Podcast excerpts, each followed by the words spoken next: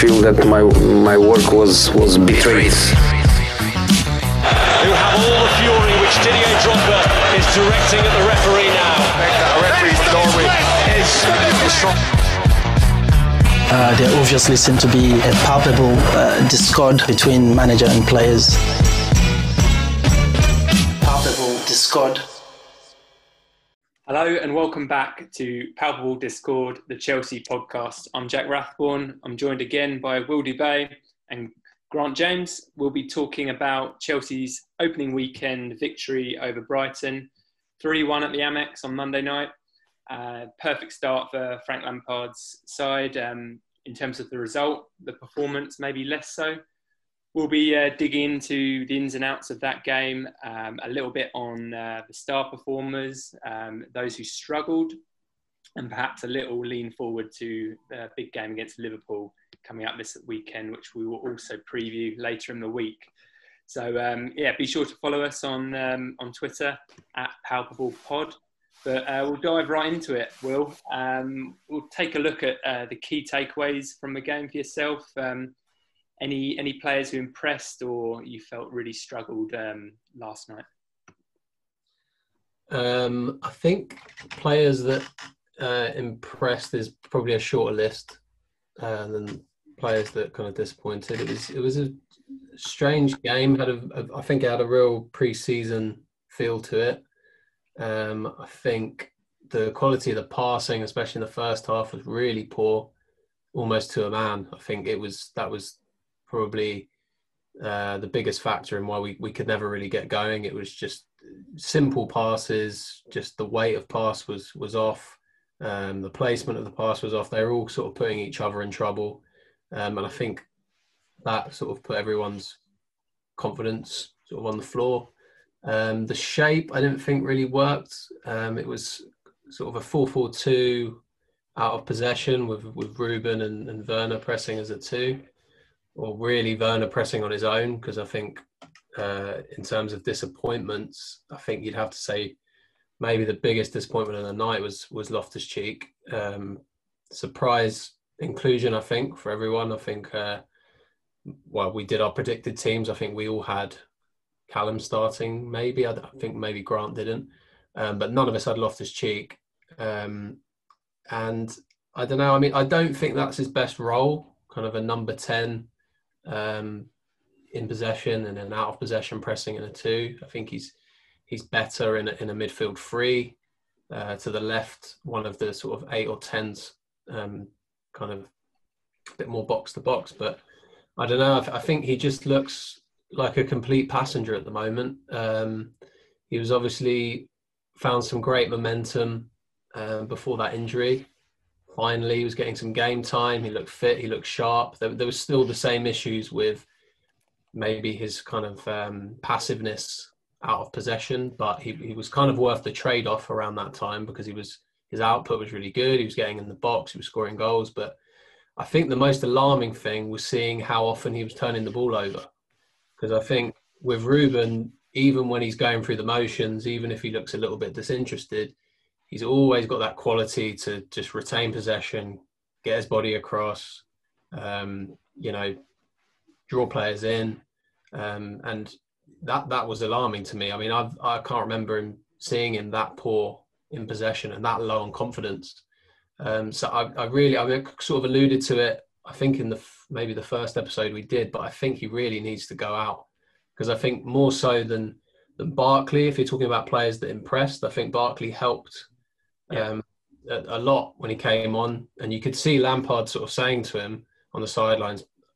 I, we don't know exactly what he was saying, but it looked as though he was saying, "Get on there, keep it simple, keep it popping around," and and it's exactly what he did. He helped sort of knit it together and actually helped us kind of get our foot on the ball, which we, we could never really do with Ruben. But that is something that you tend to associate with Ruben. Um, but I think he's going to need to go out, and I think he's going to need games. I think it's the best thing for his career. I don't think it's going to do him any favors staying here because um, I can't really see him getting another chance now for a while. Yeah. So he's not really going to be able to kind of turn that form around. Mm-hmm. Yeah, it was really interesting hearing from Lampard after the restart. Covered a few games, um, notably against Norwich. Um, Lampard very um, positive about Ruben. Uh, talks about the way he offers something that nobody else in the squad does. Obviously, that was before the um, plethora of signings that Chelsea have made, but I still think that stands true. And he was um, he was equally um, positive after the game, sort of defending him. I think he knew that he struggled, but um, took him off obviously after after an hour. And um, I think Chelsea looked a lot better in possession after that. Grant, I think if you look at the the shape do you think that was a, a one-off, almost as a, an experiment, um, specifically to deal with Brighton? Um, can you see that against stronger teams such as Liverpool this weekend, or do you think it just worked so badly, um, specifically with Loftus Cheek as the ten, that it might be difficult to see them um, lining up again again like that soon? Yeah, if you look at the sh- you know the shape of the three players behind Timo Werner was quite surprising and I think yeah, we, we spoke about who was going to play um, as a ten. We had Mount, we had Barkley, we had Havertz. Loftus Cheek was a long way down that list. Um, we didn't think that his fitness was going to be good enough to actually start the first Premier League game. I don't think the shape worked at all. I think it's just too narrow. In the first half, we didn't have any real width to our play. Um, yeah, and I think I can understand why Callum does actually didn't play and why he doesn't have the trust, Lampard's trust to start the first Premier League game. But I think it's a bit damning that with Pulisic out, it was Mount on the left, with Ziyech out, it was Havertz on the right, and then Loftus Cheek is the 10.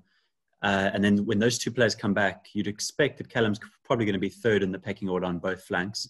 I just think with the playing against that shape, if you have a genuine winger, there's there's real space behind the wing backs.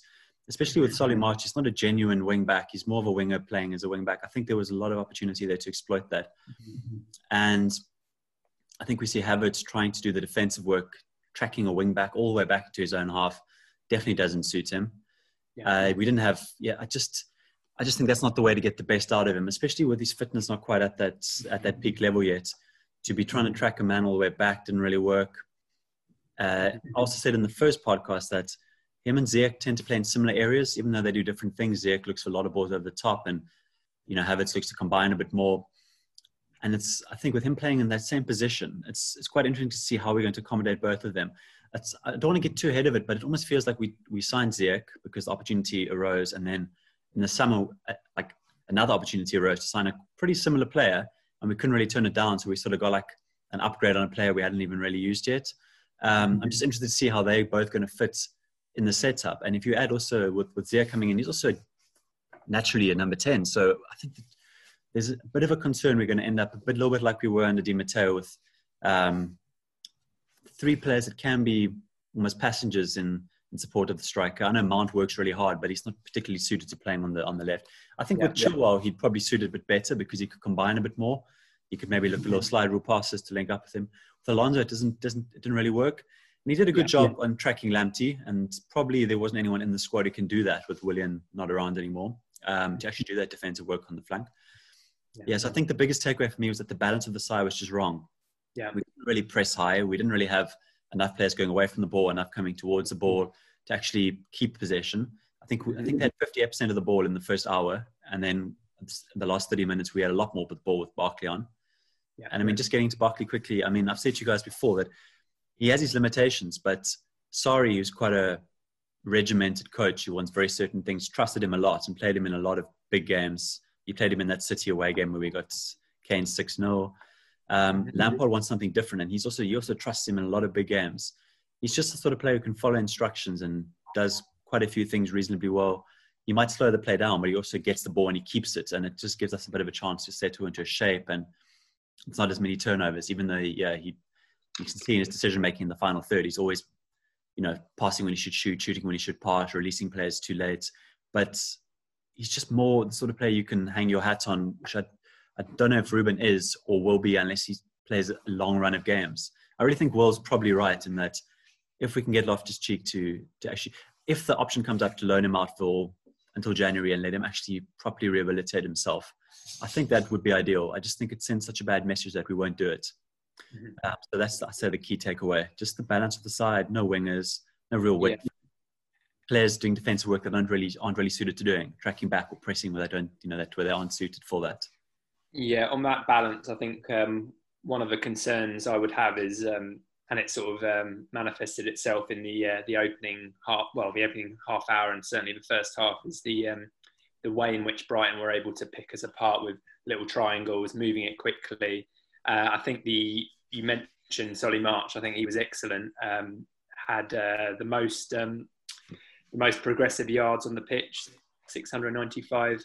Uh, the most progressive passing yards on the pitch. So he was really up and down, and I think the way he moved it about with um, Maupay, um, Alzate, um, I think that really caused us problems. And I think Kante was a little bit guilty, at, at least in the first half hour, of being a bit slow, not seeing the um, not seeing the second ball. Trossard moved off him quite nicely. So I think if you look ahead, certainly to this this weekend, um, don't want to get too deep on it, but the way obviously Liverpool um, characterise themselves with their their fullbacks, you could almost see Andy Robertson having a having an absolute joy in that game. Um, certainly, if um, if Lampard lines up with a similar shape, and obviously you look at Havertz, I think that that just won't work um, for, for, my money um, against against the bigger teams. So yeah, I think uh, they certainly need to tighten up a little bit, and I think once Barkley came on, it was certainly a bit more compact and. I think Chelsea move it quicker when they start from a more compact shape and then spread. I don't think it works quite as well when when uh, we're trying to move it with quite expansive passes. You, you saw Havertz lose it on, on the occasion um, when the space opened up. Jorginho too, who's obviously notably meant to be um, pretty smart in possession, but yeah, was guilty a couple of times of losing it. So yeah, I think uh, that was my main takeaway. On a slight downer, just the way that Brighton were able to open up uh, Chelsea a little bit by just simply passing it and moving. So um, that was my takeaway. Um, any more just takeaways? On, just on Barkley, I, it's strange. I think most uh, casual observers who maybe not Chelsea fans, I think from the outside looking in, the perception of Barkley is that he's this off the cuff, quite exciting attacking player in possession, but he's a bit brain dead out of possession. You know, he's not tactically disciplined. And I, I think, in fact, it's, it's the complete opposite. And the sort of player we got was was just not at all what I was expecting. But I think it, I've been quite pleasantly surprised with that, and I think he fits in really well as a squad player. Mm-hmm. Uh, unlike what, unlike Ruben, who probably doesn't, I think would benefit from being sort of the big fish in a small pond. You know, um, given a bit of license to try things, maybe not um, in a side that needs to press uh, quite as heavily. Um, and and just again on the balance, I mean, that that's just going to be the key. Is is is how Frank finds balance in this team because there's so many different scenarios uh, and, and and systems he can he can try and put in place. But if you look at Liverpool and you look at City, even though they position the fullbacks completely different and the midfield is completely different, in possession it's kind of the same, almost two three five shape. Obviously, City tuck the fullbacks in where Liverpool have their kind of more functional eights tucked in to protect against transitions. But they both have built in a system that protects them against transition and allows them to get players up the pitch and progress the ball up the pitch and play high. How Frank finds that balance, I don't know. I mean, I sort of mentioned to you guys before, I think we're quite well, the squad's quite well set up to sort of play a kind of lopsided system, a little bit like how Jose set the team up in when he came back the second time. We played one fullback really high in Ivanovic and one fullback uh, much more conservative in Azpi, and it sort of became a lopsided back three. Um, we're we're almost now, I think, quite well. The squad's quite well set up to play that bit in reverse. So I think Chilwell is quite happy to be quite high and wide. I think Reece is more happy to be tucked in, almost like a, a midfield player. Mm-hmm. Um, but the only problem is, is on the other right hand side, you're not getting a great deal of width. If Ziyech coming inside and Havertz wants to be inside, so really, I think Callum from the right could actually provide a lot more balance to the, to the team. Yeah. But it just it just seems that a I don't actually think he wants to play on the right because I think he sees himself more as you know an inverted winger coming inside, a bit like how how we position Pulisic, but really plays on the right wing. I prefer him there. I think he can engage as man better. He can receive the ball wider and kind of operate as more of a traditional winger. So yeah. that that is something I think. But then you know we've spent money on Ziyech, so you've got to try and fit all these players in. I'm, I'm just, I'm Yeah. just not sure how Frank's going to do that, and that's what's going to be the most fascinating thing to see over the next few weeks. I think. Yeah, I think um, we may as well uh, address the elephant in the room with um, Callum Hudson Odoi because obviously he didn't start against Brighton. Um, but you look at the way Pulisic, obviously not involved at all, is a little bit fragile. We know this. Um, but outside of him, there's not a lot of like direct pace, and I just I, I'd be amazed if Lampard doesn't doesn't try and sort of give him a little cuddle, make him make him feel a little bit more included. Um, obviously, got got ten minutes, didn't he, last uh, against uh, Brighton? But I just think they, they definitely need a bit more from him moving forward because I think with Havertz and Mount, it just it was a little bit one paced. I think uh, the way they were set up. Um, I just think, yeah, Lampard is going to have an option. He's not going to have many more options uh, immediately. Obviously, Kovacic comes comes back from suspension. So I guess the um, the thing I'd I'd ask you both is, do you move more to a a more rigid three man midfield, um, the way Barkley can offer, and certainly if you, you throw in Kovacic and, and drop out Jorginho, is that the way forward? Certainly against a much stronger team like Liverpool, it, it might be a, a case of Lampard looking to be a bit more conservative. Yeah, I think that's that might be the case. Either you switch to back three, so we have we're a bit more solid, but and then we actually have matchups on the sides with our wing backs against an opposition's wing backs. Um, yeah, Barkley. If Barkley starts big games, and we you know we're still stuck with our playmakers playing on the sides, so it's difficult to say if he's going to maybe go to the the Kante, Jorginho, Ko- Kovacic midfield three, just be a bit more solid in that area. Uh, I also think with Timo Werner up front, obviously, I think he had a good first half. He was he was very threatening. In the second half, he wasn't particularly involved in the game, and and I don't want to get into this, you know, to say he's one dimensional, but you want to use his strength as much as possible. It's in a similar way to Vardy, where you want to play early for him, and because he's such an important player for us, if we're chasing a game, you want him on the field because he's he's our base attacker. He can he's got a great shot, and you know he, that speed is really important if you're chasing a game. Mm-hmm. But like yesterday, we, we couldn't really take him off either because at three one is still quite precarious. We needed to keep him on for that speed just to to push Brighton back a bit. And I think it, it might get to the stage where he becomes so untouchable that you can't really find your plan B because the only time he will probably play wide is if we're chasing him, we're really desperate against the smaller side. And he kind of just goes into, we go to into a front two or with, or with Werner really high and wide on the left. But I think it is a problem that we don't have a lot of speed on the flanks. Um, we have essentially two genuine wingers and then Ziyech as a third. Our wing backs, I think when Chilwell plays, we'll have a, a little bit more speed in the, on the flanks for the, so the fullbacks can provide more width. For Alonso, that, that's not really the case. He, he has plenty of gaps, but it's, you know, giving width is he's more for the switches of play and having a bit of space to work a yard to drive across or if he's actually moving into scoring positions.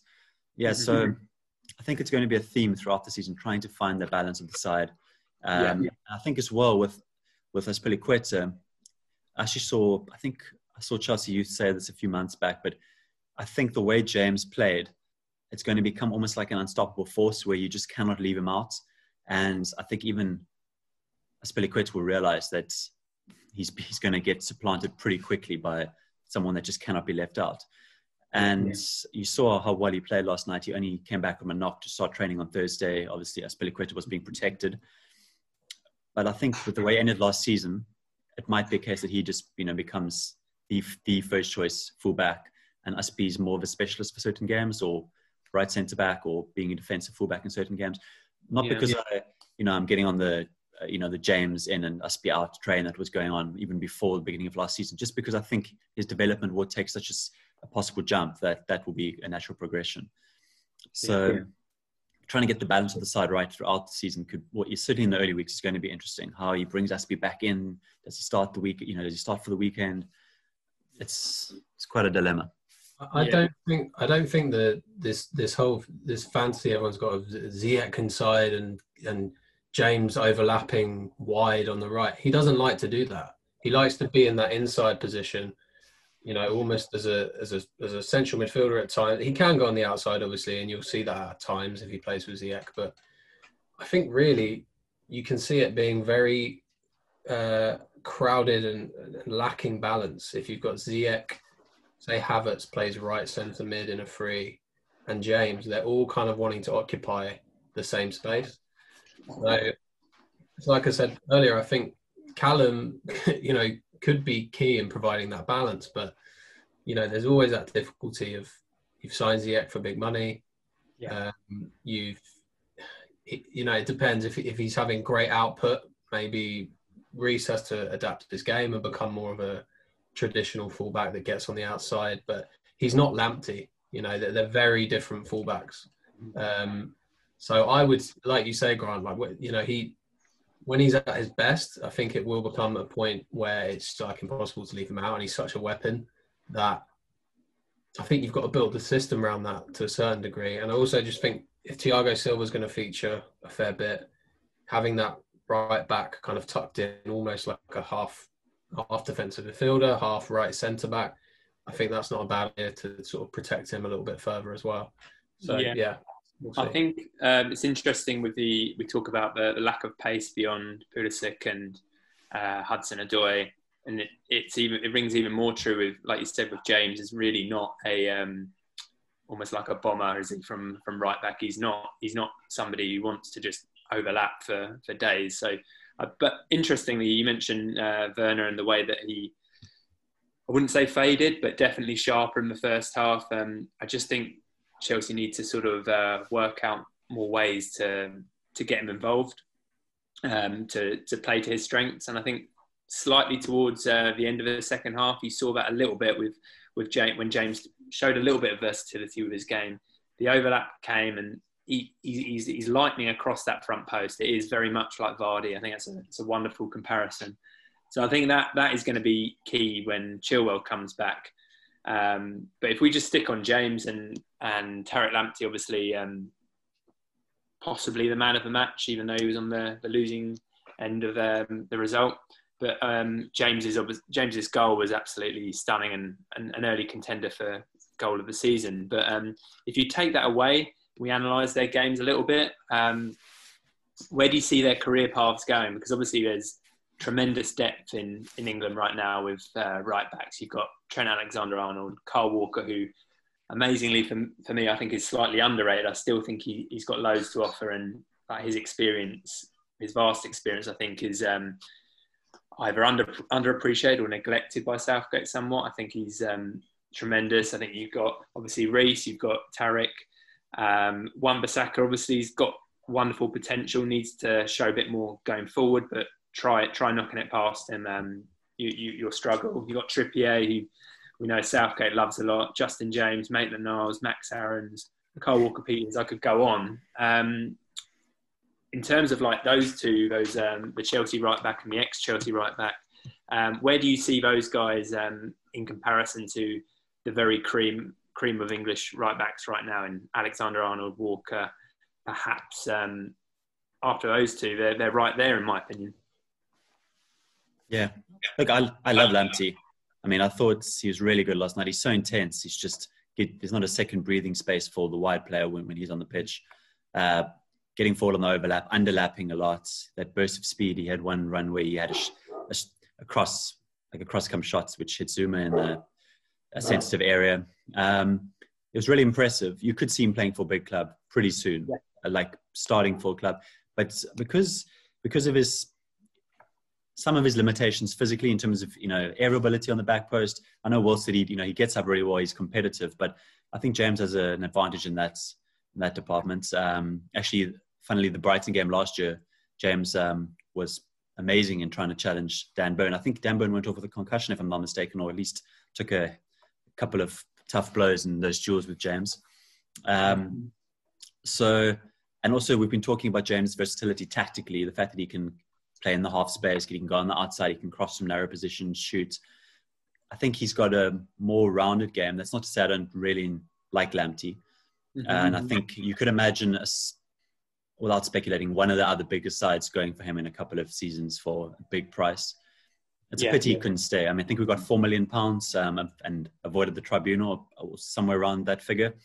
Um, maybe some sort of sell-on. I'm not quite sure what we agreed, but I understand, understand, and I, I, can respect his decision to back himself and go out and play instead of sign a new deal for big money and go on loan and accept the you know the promises and the potential to to make it down the line.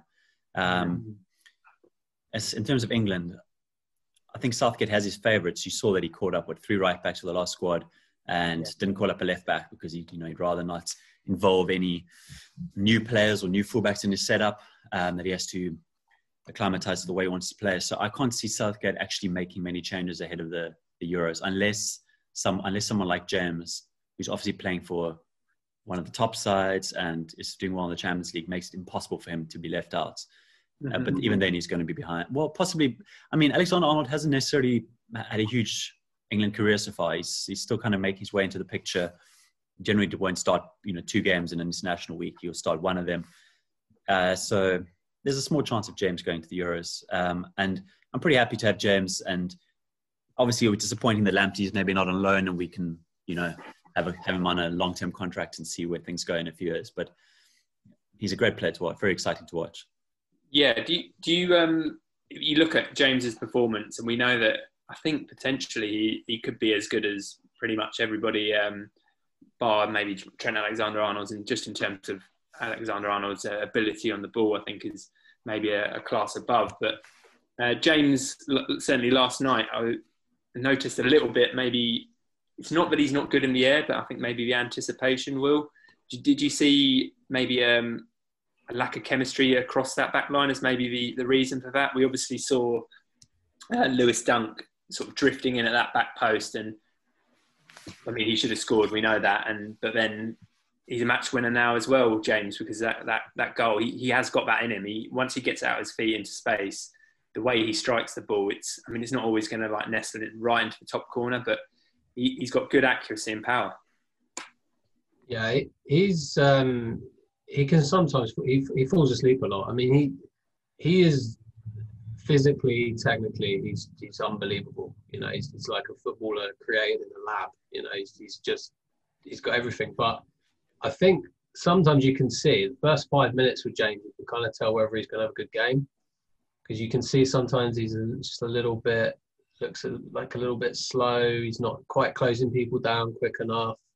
Yeah. Um, but when he's on it, I mean, we you know he's unbelievable. I just think it's maybe a maybe a consequence of of maybe finding youth football a little bit too easy at times. You know, I remember watching some of the 23s games where he's, he's just you know, he's, he's got a cigar on, like it's just he's cruising through the game. Mm-hmm. Um, but he can be really aggressive, really physical, really competitive, and really switched on. And then you match that with just physically how, how powerful he is, how mm-hmm. strong he is, um, and how, how technically good he is as well. I mean, his range of passing. I think really when he's on it, you could argue that he's got the potential to be a better all-round fullback than Alexander Arnold.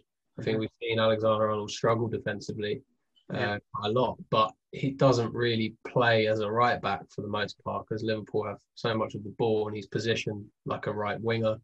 His delivery from from such a, a range of uh, positions on the pitch is just match winning. Mm-hmm. So, but I think Reece has got the potential to be definitely in the squad as you know the backup. Uh, and and pushing him all the way just based on the fact I think as an all round player, I think he's he's potentially um, could could go past him. But Lamptey is if he's um, obviously if you're playing it if, if Southgate still has got uh, ambitions to play uh, five at the back. Mm-hmm. Lamptey's Lamptey's perfect for that. So maybe maybe he pushes that over the next few years if, if that's still a system that we want to use. Um, and I still think he can play in the back four, like Grant said. I mean, he's just an absolute pest. There's a few times Mason Mount, it looked like he looked like he thought he got away from him, and he's just got those tiny little strides just to, to get his, get himself back in. And he's so aggressive, so tenacious, and and like we said, so willing in the air. But there are inevitably just going to be mismatches because he's he's about five foot five. So mm-hmm. yeah, it's going to be interesting. But I think those three for me are probably the, the standouts at the moment. I like Wan-Bissaka, but I think going forward, he's he's just needs to develop his game a lot to be um, in the same bracket as them. I agree with Grant. I think if Lamptey performs like he's performing, and I think he's obviously he seems like a real grounded kid as well. I imagine he's a real good professional. I think by all accounts comes from a you know, really good family, really switched on. So I think he's just going to have a really good season. I don't think it's going to be long before the top six sort of come knocking. It's just a shame it's just a shame. It's you know we've we've had to to, to let him go. Yeah, mm. yeah. Last thing, really, Grant on on James. Um, I know you've got one more point, but if you can maybe sort of discuss a little bit on um, you mentioned earlier Azpilicueta and where he fits into this puzzle when he's fit. We obviously yeah. saw the the weakness in the midfield and the way maybe a, a, solution, a slightly left field solution, could be James playing some minutes in there because we know he has played a little bit for Wigan there. Yeah, yeah. The two things I wanted to say is the one, um, you know, we had Reece James taking corners last night, which I don't think he's really done since he's come back uh, from his loan, and he did that at Wigan. Pretty much all set pieces he was on, and he's got really good delivery. Obviously, Zouma scored his goal via deflection from a Reece James assist. So it's good to see him getting more responsibility in you know in that department. Even though I'd imagine Ziyech would take over those those duties. And the other thing is, um, yeah, he played the, the final final portion of the game in midfield. I think for the second time he's played for us in that area. He played a few mm-hmm. minutes there against Everton right before the right before the break when we had kind of an injury crisis. And I think we shortened that deeper area because you know last night Kovacic is suspended, so you know Jorginho starts by default um, alongside Kante, and obviously the latter's had injuries and Jorginho goes off with a bit of a cramp or you know a bit of fatigue, and then we kind of out of options. Yeah, yeah so I, now. yeah, so I just think because we are short in the deeper midfield position, and mm-hmm. we saw in the FA Cup final and the Liverpool game, you know, towards the end of the season, we couldn't really freshen that up at all in the last 15, 20 minutes uh, because Kante was injured and it was just Jorginho and Kovacic, and that's it. You know, Barkley can't play in a two particularly, and Loftus Cheek is not going to be trusted there. So I think there is some space for James to possibly play in that position. Um, he's such a good footballer, just like Alexander. You know, Alexander Arnold plays further forward and takes up positions to maximize his game. I think James could do the same, possibly playing in a two there with Kante and freeing up the players ahead of them. I think it's not a, it's not an insane suggestion. Mm-hmm. Yeah, absolutely. I think it's um, it will be fascinating to see if he, he is incorporated into um, a multi-role um, uh, a multi-role player for Lampard this season. Um, final sort of uh, discussion really is sort of um, it's almost a, it could end up being a distraction given the the window is still open for a few more weeks. Will we've uh, we've seen that Callum didn't start. We've seen that Loftus Cheek didn't really impress and struggled and might struggle to to justify a squad role um, if, if he's not happy and not getting regular minutes. Um, do you see this squad getting cut down in the next week or so? Um, we uh, we do expect uh, Lampard to to get rid of a few because he, he, he warned of, that at the end of the game last night. He said he, he needs to manage the squad. Um, in your opinion, do do any of those involved last night leave? Um, yeah, well, we've already sort of touched on on Ruben potentially going out, but I, I don't know. Maybe maybe um, maybe I, I'm being a little bit reactionary maybe he can find his form and you know maybe what we're seeing now is a bit of a preseason but i just think it was a bad injury he's out for a long time mm-hmm. i think he needs games to find his rhythm and hopefully he finds it again because when he's when he's on it he's a great player mm-hmm. um, so i think i think he, he he will have to go or uh, one of him and barkley will have will have to go i think um, i just you know you you really it's 23 23 man squad um, you know, three goalkeepers. But I think this season we'll probably see 24 man squad just with an extra extra centre forward, assuming Giroud doesn't go, uh, which hopefully he doesn't. I, I, hope he stays until uh, until January. Mm-hmm. I think mm-hmm. one of one of the centre backs, you know, has has to depart. We're, we have got five at the moment, so it's too many. Um, I think Tomori it looked like was close to going, but that seems to have been re- reassessed. So I think one of the centre backs has to go. Um, and I agree with Grant. I think there's, especially considering Gilmour's not going to be back for a few more months, there's definitely a place in the squad for someone like Declan Rice if we can figure out that deal. Um, I think someone like that could could you know really address a lot of the problems we spoke about with balance in the side. But then when he's been spoken about, it seems as though Lampard sees him as a centre back, which I don't necessarily disagree with. I think that is maybe his best position. Mm-hmm. But he, as we as we know, he can he can operate really well in a, in a midfield midfield two or at the at the base of the midfield. I think in the midfield two is actually a better position for him. Um, so I think there's a, there's a place for for someone like that in the squad. But yeah, there will be um, I think at least at least two players going out. um, and maybe the goalkeeper. If are we going to talk about the goalkeeper, yeah. are we, are going to put our heads in the sand? we have to. I think uh, Lampard said, didn't he? Um, I mean, he almost made made a lot of people laugh, uh, including Gary Neville in the studio, when he said that I'm very happy with Kepa, and I think we know that's not true. So um, yeah, how do we see it? It looks like Mendy will be coming, and wasn't involved for Rennes last weekend or a week before, but we've seen him on social media today um, diving around and training for Rennes. So he's fine. I think as soon as he joins, if there's enough training sessions before certainly the weekend, if you could get him in before Thursday, might be a big ask. Um, he might even be in contention, but I think you're right.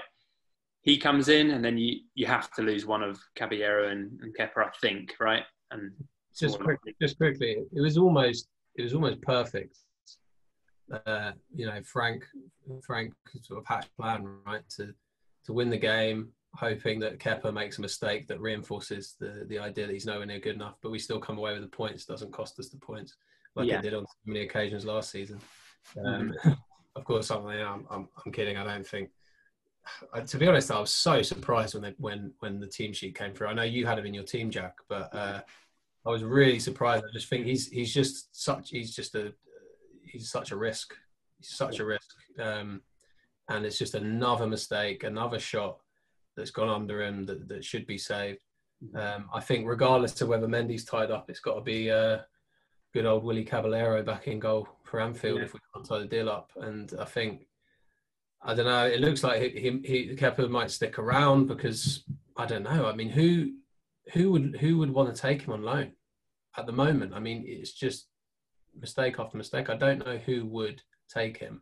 Well, yeah. definitely who would take him and contribute any money towards the wages, pay a loan fee. I mean, I just can't see where he goes. Maybe to Rennes.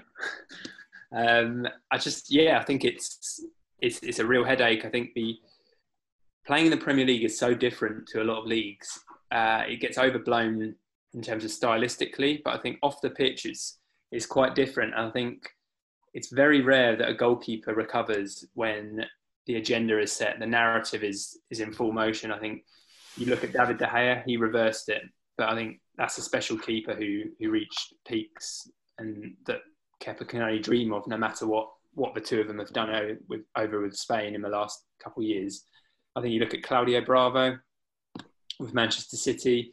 As soon as he came, one mistake, everybody had made their mind up that he was almost like a clown figure, and there was there was no way back. So, is there is there any way that he can rebuild his reputation while under the, the bright lights in, in the Premier League, Grant?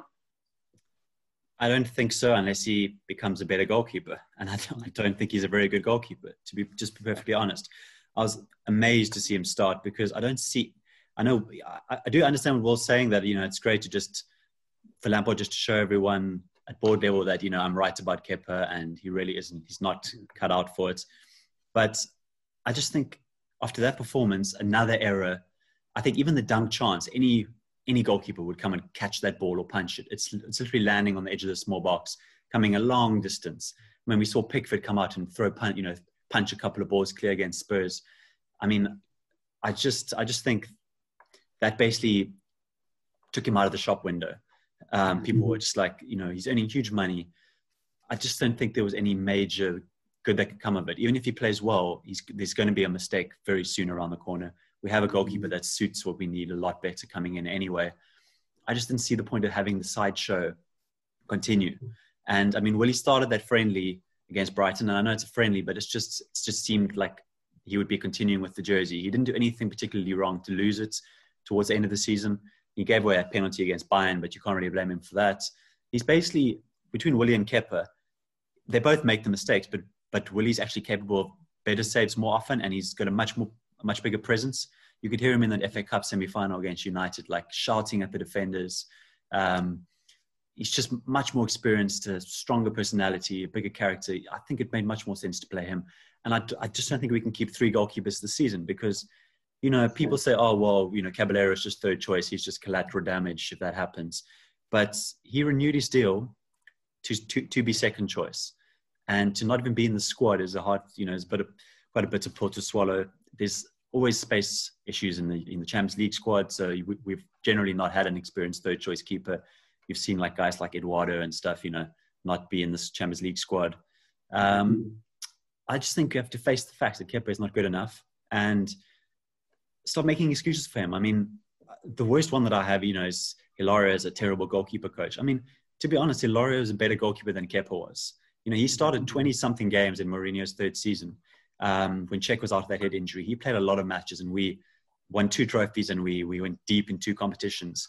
Uh, he did not let us down. Yeah, he made occasional stupid, he did stupid things and he had a funny name, but, but rightly so. He was he was never meant to be somebody yeah. who, who even played, and yet you're right. He came in, he played many more games than anybody anticipated. Yeah, and yet he was he was sneaky reliable in, in terms of I mean, in terms of his his talent and his ability. He, yeah. he, he, had no right to be on that stage, and, and you're right. I think it's, a, it's an amazing comparison, but he has proved more reliable than Kepa. We saw every every week when Kepa makes a mistake, I seem to read more glaring stats that are just they're, they're atrocious. I think you look at last night; it was another goal conceded from the outside of the area since last season. 19 goals conceded from outside the area, the most of any keeper in in the top mm. I mean, how is that possible? I'm, I mean, yeah, it's a cliche when you say, "Oh, he's a good shot stopper." He isn't, and it should be a requisite for any keeper in the Premier League.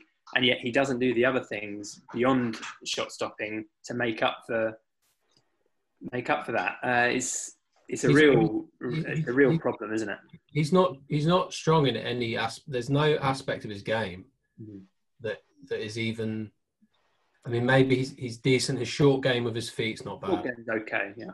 Yeah, short his short game of his feet's not bad, but he, he when he tries to find a, a, a, long pass to get us, you know, up the pitch when the, the, the other team's pressed and we want to find an out ball, he can barely kick the ball over the halfway line. Yeah, he's, he's this, not this, in, and he's not in Ederson's league, is he? Let's be frank. No, he's not in. We go back to Hilario. He's not in Hilario's league. I, mm.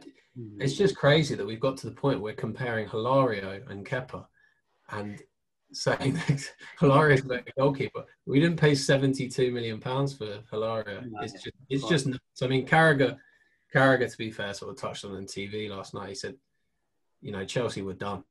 Yeah, and you, you have to say that that we that we were we were completely done by someone, an agent yeah. or uh, someone recommending the player who might have had a vested interest. I don't know. I mean, we were desperate at that point. Obviously, that was an element, but I'll, there's I'll desperation. Tell you, I'll tell you where it where it all stems from. Uh, Thibaut Courtois not wanting to fully commit his future before that World Cup. He strung Chelsea along. I mean, you knew he was leaving, but there was obviously accounts involved and the way they couldn't quite move for Alisson until that was that was completely rubber stamped his move to, to Real Madrid. Obviously missed out on Alisson and then you're right, it was it was scrambling around. There was numerous other options, but presumably Chelsea aimed for the stars. And yeah, it's it's proven a disastrous move, isn't it? I think you're right. Sunday has to be Caballero. Take him out the limelight just on the, a, a, final point on on Kepa and, and the goalkeeping situation in general, I thought it was quite an interesting point by Jamie Carragher. He says that it's not about being better than Kepa because anybody can be, and the ultimate goal is to win a Premier League title.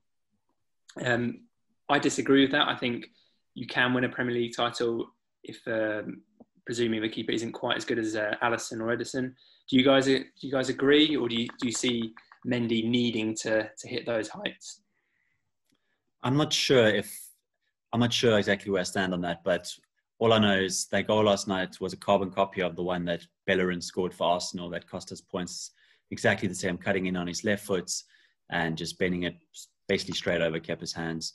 Um, I think if we get any upgrade, if Mendy's even 20% better, it'll make such a difference because there'll be so much more confidence in the back line to have somebody coming and claiming these crosses.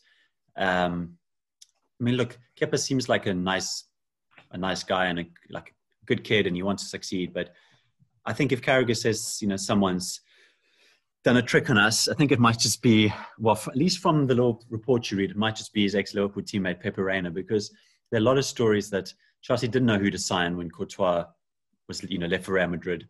Um, everyone knew we were coming with them, you know, with the money. And um, sorry, by all accounts, spoke to Pepe Reina, who knows who knows Kepa well from Spain. Pepe Reina was Sarri's goalkeeper at Napoli. He just signed for Milan, so he wasn't actually an option for us to bring in as a stopgap himself. And it seemed like those recommendations sort of came together, and that's how we ended up with him. Because all the stories are that Christophe Lollichon wanted other goalkeepers, and you see with Mendy, clearly there's that connection there because they know him well with Rennes being there. You know, they're the, the former club of both Cech and and Lollichon. So there's much there's I'm much more comfortable with the signing than with Kepa. Um, it's it's just been it has to be one of the worst transfers in Premier League history. And I do get what Will says, like nobody wants to pay a loan fee for him, and he's on huge wages, so we want someone to supplement that. I just think it's better to take the loss for a year with him at another club, at least developing, at least putting himself back in the, you know, in the window to maybe to attract a buyer, not have that sideshow every single week. Because if Mendy makes a mistake, then you're like, oh, let's bring Kepa back. You know, it's rather have a set one and two, and just take the hit of paying his wages. We're going to be doing that anyway if he's at the club. We're not losing much because he's got five years left on his contract, so we're not not losing a great deal. I just think put him in a club that's playing in the Champions League whoever it may be. I don't even mind if it's Rennes because, I mean, they, they need a keeper. They're in the Champions League. Why not? Yeah. And well, finally, just closing on Kepa. Yeah, well, there's always a chance he goes on loan and, and plays just as bad. Uh, so maybe he's, maybe he's just best to kind of hide away somewhere, and people eventually will just kind of forget how bad he was. I don't know. Um, no, I, am I'm, I'm quite I'm quite high on Mendy. I've, I had a little look at him. Um, I think at the very least, like Grant says, he he's definitely a goalkeeper that takes responsibility for his box. He's going to take pressure off of us on set pieces. Um, he's really he's really big. I, he he looks like he's you know good feet for for for a big goalkeeper. He, he, you know he gets gets himself in the right positions to make a save. Um, deceptively quite good with his feet for his size as well. So you know it's not like we're sacrificing the the ability to play out from the back. I don't think necessarily, and I think look, Lollichon's very high on him, and I think Lollichon's clearly a good judge. Um, so I think you know it's just his age. You know, you're looking at it and you're looking at the sort of strange um, career path, and that's probably mm-hmm. the, the, main thing that, that, that stops you from from getting really excited about it because you think that there must be a reason why he he hasn't made it to the top. Um, has taken this long, but yeah, I think that the Kepa has lowered the bar so much, and he's cost us so many points that uh, I I, look, I don't think anyone's expecting us to win the title this year. But I think a, a goalkeeper, even if Mendy comes in and he's okay, that's that's that's worth points. That's worth you know potentially five to ten points for the season. So yeah, I'm I'm I'm excited about it. I think it's uh, I think it's going to be a big boost for everyone. Yeah, I think that's um, that's that's very true. I think one one guy we didn't quite have time to mention, but I thought Kurt Zouma was um, excellent last night. And if you have a little triangle of um, Zouma, Thiago Silva, and then you should be at the very least some good communication there. So um, yeah, pretty exciting. But I think we all expect Caballero to come in and um, at least at least not not give Liverpool anything. And um, let's be frank, we'll um, we'll preview this in more depth uh, in a few days, but they actually do, unlike uh, any time over the last couple of years, they they might need a little favour or, or two um, on the basis of what Leeds did to them. Um, we'll dig into that a bit later, like I said in the week. But thanks very much for listening. Uh, follow us on Twitter at Palpable Pod, and uh, we'll, we'll look forward to the, the Liverpool game um, on Thursday. I've been Jack Rathbone. Thanks for listening.